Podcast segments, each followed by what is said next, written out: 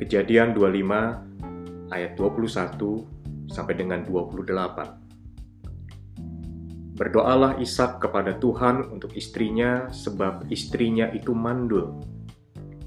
Tuhan mengabulkan doanya sehingga Ribka istrinya itu mengandung. Tetapi anak-anaknya bertolak-tolakan di dalam rahimnya dan ia berkata, "Jika demikian halnya, mengapa aku hidup?" Dan ia pergi meminta petunjuk kepada Tuhan. Firman Tuhan kepadanya, "Dua bangsa ada dalam kandunganmu, dan dua suku bangsa akan berpencar dari dalam rahimmu. Suku bangsa yang satu akan lebih kuat dari yang lain, dan anak yang tua akan menjadi hamba kepada anak yang muda." Setelah genap harinya untuk bersalin, memang anak kembar yang di dalam kandungannya.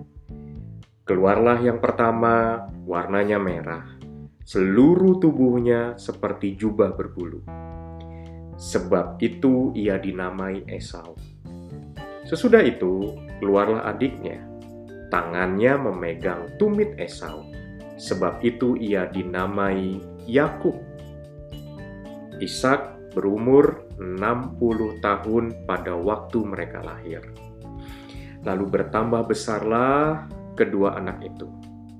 Esau menjadi seorang yang pandai berburu, seorang yang suka tinggal di padang. Tetapi Yakub adalah seorang yang tenang, yang suka tinggal di kemah. Ishak sayang kepada Esau sebab ia suka makan daging buruan. Tetapi Ribka kasih kepada Yakub. Siapa yang tidak tahu kisah tentang Esau dan Yakub?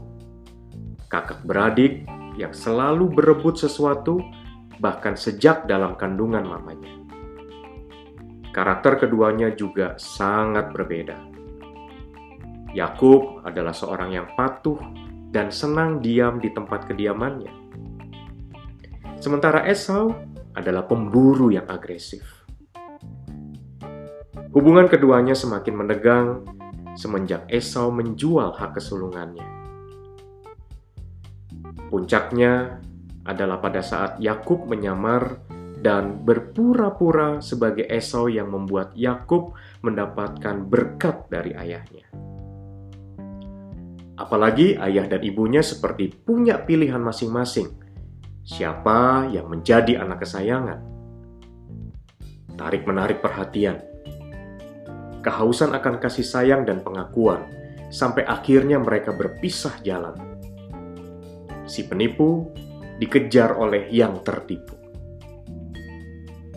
Yakub berjalan sendiri, tetapi itu tidak membuat dirinya berhenti, karena sesungguhnya ada kekosongan di hati yang berteriak ingin dipenuhi.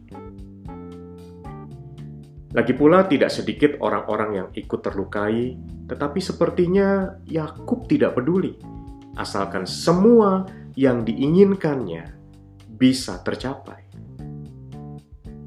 Itulah saat di mana Allah melakukan intervensi, mendatangi Yakub beberapa kali, termasuk melalui mimpi. Benar, hanya dengan hadirnya Allah, hati yang kosong akan dipenuhi dengan kasih. Allah hadir untuk membawa rekonsiliasi. Hati yang tadinya berselisih bisa berdamai kembali. Dengan sabar Allah menanti untuk Yakub mendatangi dia, sang ahli memulihkan hati. Hanya dengan hadirnya Allah dalam kehidupan Yakub membuat Esau berhenti mengejar Yakub dan hati antara mereka menjadi pulih kembali. Pulihnya hubungan dengan Allah membuat pulih hubungan antar pribadi. Amin.